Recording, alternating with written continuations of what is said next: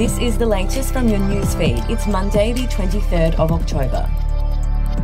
An anonymous group of Indigenous Yes supporters have attacked No voters, the media, coalition MPs, and conservative think tanks, accusing them of fueling a racist campaign against The Voice.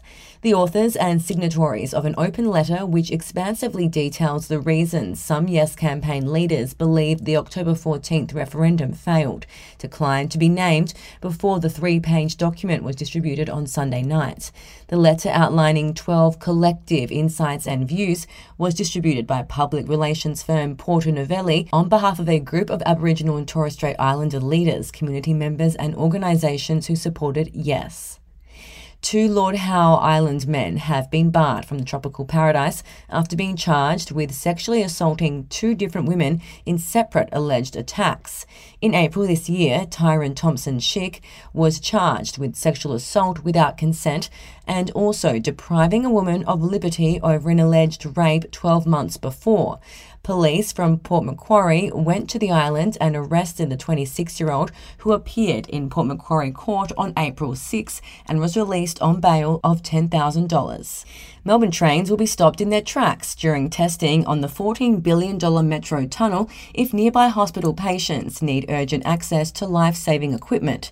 Concerns about electromagnetic fields interfering with sensitive medical instruments have led to the critical care protocol struck between the Parkville Medical Precinct and the tunnel operators.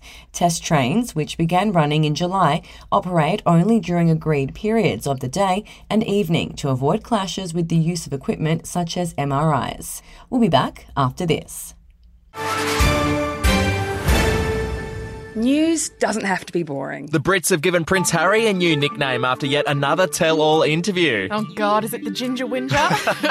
Let the team at news.com.au get you up to speed each day with their podcast, From the Newsroom. a couple were busted joining the Mile High Club. Well, I guess they can't fly Virgin anymore. Politics, sport, red carpets, royals. Get all the goss in just a few minutes. Follow From the Newsroom wherever you get your podcast from.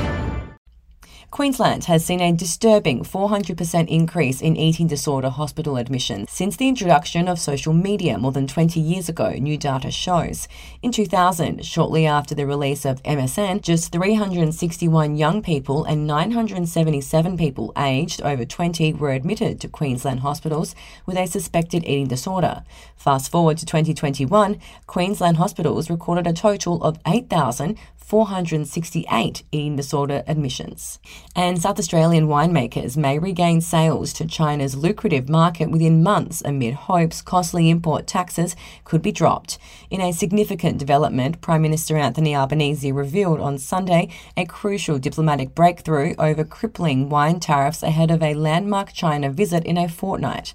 Industry leaders hope to restore the lucrative market, which was demolished after the Chinese government imposed steep tariffs on Australian wine exports in retaliation after the former Liberal government criticised China over COVID 19.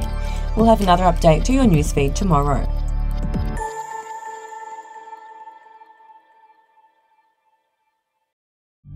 The podcast Faith on Trial looks into Hillsong, both in Australia and the US, and takes both the listener and hosts on unexpected twists and turns in the story of Brian Houston and the Singing Preachers. There are two incidents involving Pastor Brian. The Australian journalists uncovered a litany of alleged criminal behavior in the megachurch. Financial gifts were being given to the leaders of the church. Listen to Faith on Trial Hillsong ad free on Crimex Plus on Apple Podcasts today or wherever you get your podcasts.